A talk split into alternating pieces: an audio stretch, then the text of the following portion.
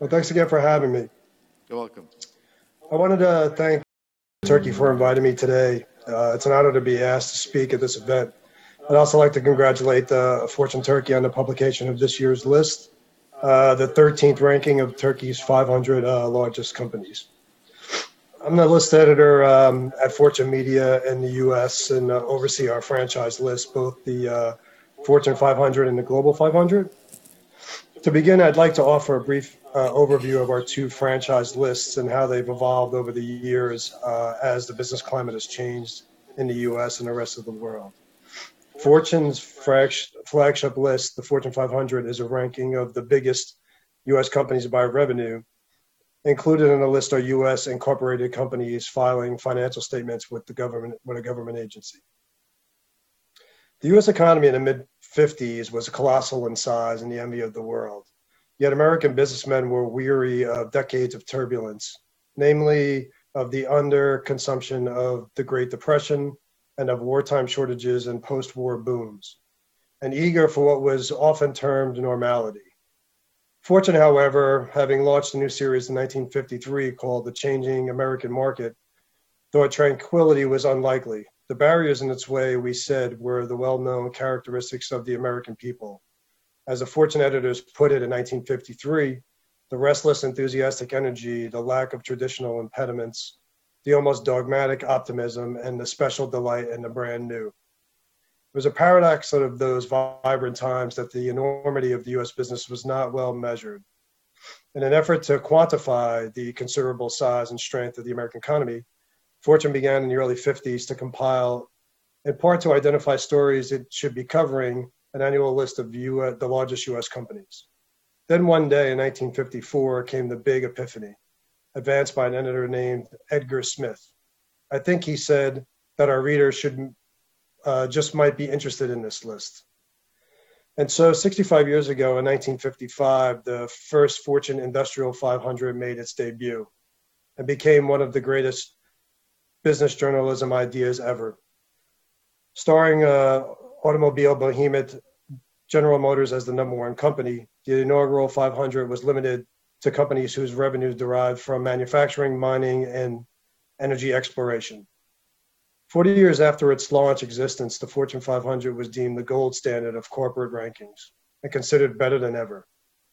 As our longtime industrial economy shifted to a new economy and considered and uh, shifted to a new economy, one much more driven by services and what the software writers call pure thought stuff, Fortune decided that the 500 list also needed to evolve uh, to reflect the current state of the world, become an integral part.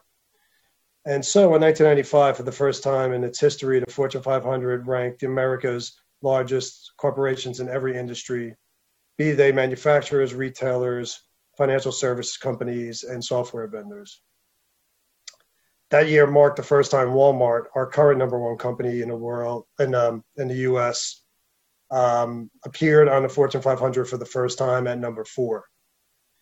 Presently, Fortune 500 companies represent two thirds of the U.S. GDP, with 14 trillion in revenue, 1.2 trillion in profits, and 21 million employees worldwide. The year 1976, some 20 years after the advent of the Fortune 500, marked the arrival of another Fortune list that would serve as an international companion to the original 500. When we started ranking industrial companies outside the US in 1957, only 100 of them were publicly listed. The number grew to 200 in 1963 and to 300 in 1972.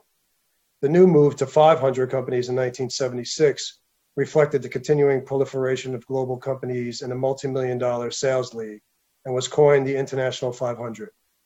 As of the publishing date that year, the 500 company outside the United States had sales of 360 million versus 297 million for the 500 US industrial. The total number of the countries represented on this inaugural list was 32. With the expansion of the list of 500 came the addition of three more countries to it Denmark, Norway, and notably Turkey. Türkiye Petrolleri ranked at 204 that year, marking the first time a Turkish company appeared on a Fortune list. In 1990, to reflect the expansive new world of economic internet connections be- where businesses transcend borders and time zones, Fortune introduced the Global 500, a list of largest industrial corporations in the world ranked by sales. The new list drew, drew from the universe of the 500 largest industrial companies in the US and the International 500 that debuted in 1976.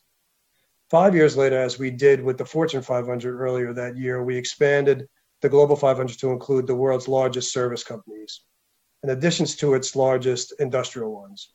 Our aim to better reflect the way businesses really stack up and compete in an information age. The results the result was a definitive ranking of our top global corporations. One Turkish company, Koç Holdings, Holding, which ranked two, 471 this year, debuted on the Global 500 first in 1995 through 1997 and again in 2005 through 2020. Currently, Fortune Global 500 companies represent almost 40% of the world's GDP, with 33 trillion in revenue, 2.1 trillion in profits, and 70 million employees worldwide. These best in class companies are based in 225 cities and 32 countries around the globe. 2020 marks the 13th year of the Fortune Turkey 500, ranking the country's, country's largest companies. The transparency of these enterprises and the interest they generate underscore the list's credibility. These attributes are often lauded in regard to the Fortune 500 and demonstrate why the list is considered a benchmark for business. It's well understood in the US that in recent decades, the spoils of nations' economic growth have disproportionately enriched the wealthiest few. But a similar phenomenon exists among US corporations. More and more of their collective revenue are concentrated in a relatively small number of large firms, the corporate giants.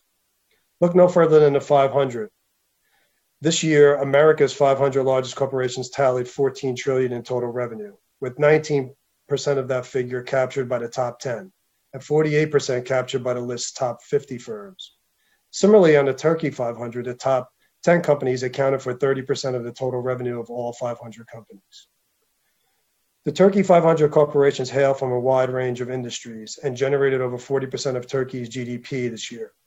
Meanwhile, in 1967, the 13th anniversary of the Fortune 500, the revenue generated by list members were equivalent to 40% of the US GDP. This reveals an interesting parallel. The Fortune Turkey 500 is tracking at the same pace as the Fortune 500 in terms of the economic footprint at the same point in, his, in its history. One of the key components and appeal of Fortune's list is their dynamic nature. They change over time as companies come and go. Some years there are more turnover than others, which mirrors shifting trends in business climate at the time Every year, new Turkish companies are added to the 500 ranking. In 2020, there were 68 newcomers. There is also a significant turnover in the Fortune 500 each year, averaging 30 companies every year since 1955. The highest turnover of the new companies was in the early 2000s with 50 companies. One especially noted statistic worth mentioning half of the companies that were on the Fortune 500 list in the year 2000 no longer remain on the list today. The Global 500 over the years. I believe it's safe to say that the same sentiments are can be applied to the Fortune Turkey 500 and underscore the list prestige and stature with, within Turkey. The Fortune 500 brand is a highly prestigious list among business businesses, news, and consumers. The Fortune 500 franchise is perceived as Fortune's crown jewel and companies derive a lot of brand equity from their appearances on the list. The Fortune 500 is widely regarded as the gold standard for honoring the scale and success of top tier companies. Making it on the Fortune 500 list is indisputably recognized as prestigious, and a symbol, a special class. Companies realize a sense of pride for belonging to the Fortune 500 universe. Consistently, inclusion on the Fortune 500 list, especially in the top tier, translates to the added branded equity. Each of the Fortune 500 list, its existence and being on it seems as vital today as in the past. The Fortune 500 is widely recognized as an indicator of the pulse of the business community and serves as a reliable benchmark for investors. In closing, I'd like to thank uh, I'd like to congratulate both this year's Turkey 500 companies and Fortune Turkey team for their hard work. I appreciate the opportunity to speak with you all today.